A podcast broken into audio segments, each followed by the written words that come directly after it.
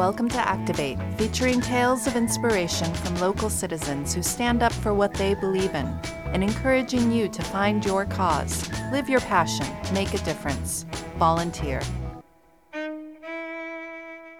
Hi, I am Chrissy Geels, and I am a volunteer with the Community Kitchen of Monroe County. The thing about food insecurity is it can affect anyone at any time, and one of the many things about the kitchen is they offer so many programs for so many different people. Um, for adults, you know, anybody can come in six days a week and get dinner at the kitchen. We also have programs for kids throughout the school year and also during the summertime. I think it's uh, just about 18% of Monroe County uh, residents are considered food insecure um, which is kind of a broad definition, but basically what it means is they don't know where their next meal will be coming from. Maybe they'll have to skip a meal, maybe they'll have to cut back on how much they're allowed to eat, or maybe they'll use resources that were uh, supposed to go for food for other bills or other needs that they might have. Um, and it's actually comparable to what we see in Marion County, which is almost 20% also. So Bloomington as well as Indianapolis have two of the highest rates of food uh, of food insecurity in the whole state. It's surprising because we, we think we do such a good job here with all the different programs, but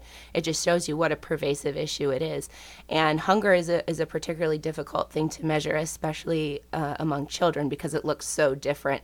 Because a lot of times kids don't know that uh, their eating patterns aren't normal. They don't know that it's not normal to go to bed hungry, that it's not normal to be provided breakfast, lunch, and dinner every day. One of the things we do, in addition to providing the food uh, to the kids, is we try to interact with them and, improv- and provide some education to them as well about nutrition and, and what constitutes good food or junk food or things like that.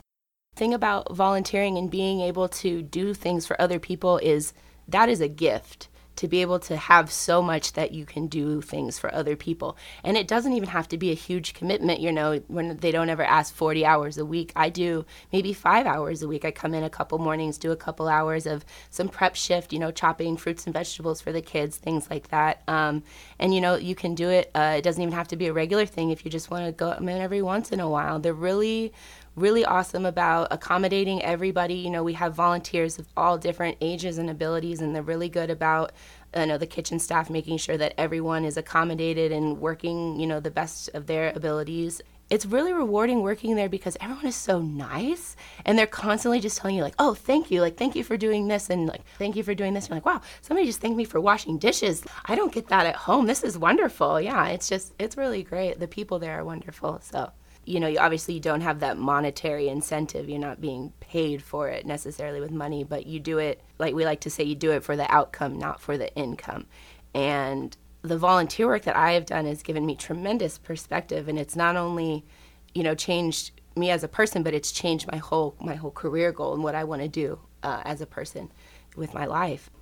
I would encourage everyone to, and it doesn't have to be the kitchen. It could be maybe you want to do the animal shelter. Maybe you're interested in helping out at the women's shelter, the Shalom Center, or something like that. But I would encourage everybody to just try it.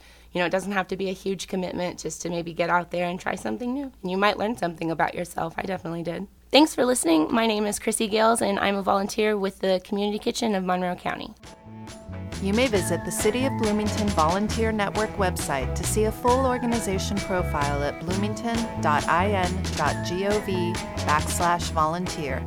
Now here's a rundown of current volunteer opportunities in Bloomington and Monroe County.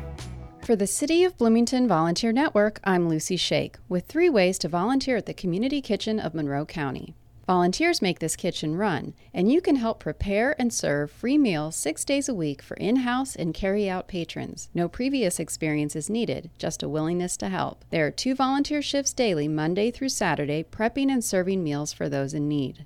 Or you can start a Child's Day right this summer by helping to prepare, assemble, and deliver free sack meals that are distributed to children in low income neighborhoods in Bloomington during the summer months. This is a great way to not just serve, but interact with kids. During the school year, the kitchen's program Backpack Buddies provides a backpack of food each week that goes home with kids from school to help their families provide for their weekend food needs. Volunteers work together every Thursday during the school year to fill backpacks. And that's a look at just some of the ways you can connect to your community through volunteering. For WFHB and the City of Bloomington Volunteer Network, I'm Lucy Shake. You've been listening to Activate, a co production of WFHB and the City of Bloomington Volunteer Network, working together to build an empowered, vibrant, and engaged community.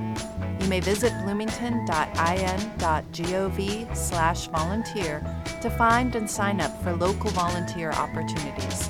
All episodes of Activate are available online at wfhb.org slash news slash activate. For Bloomington Community Radio, I'm Jennifer Brooks.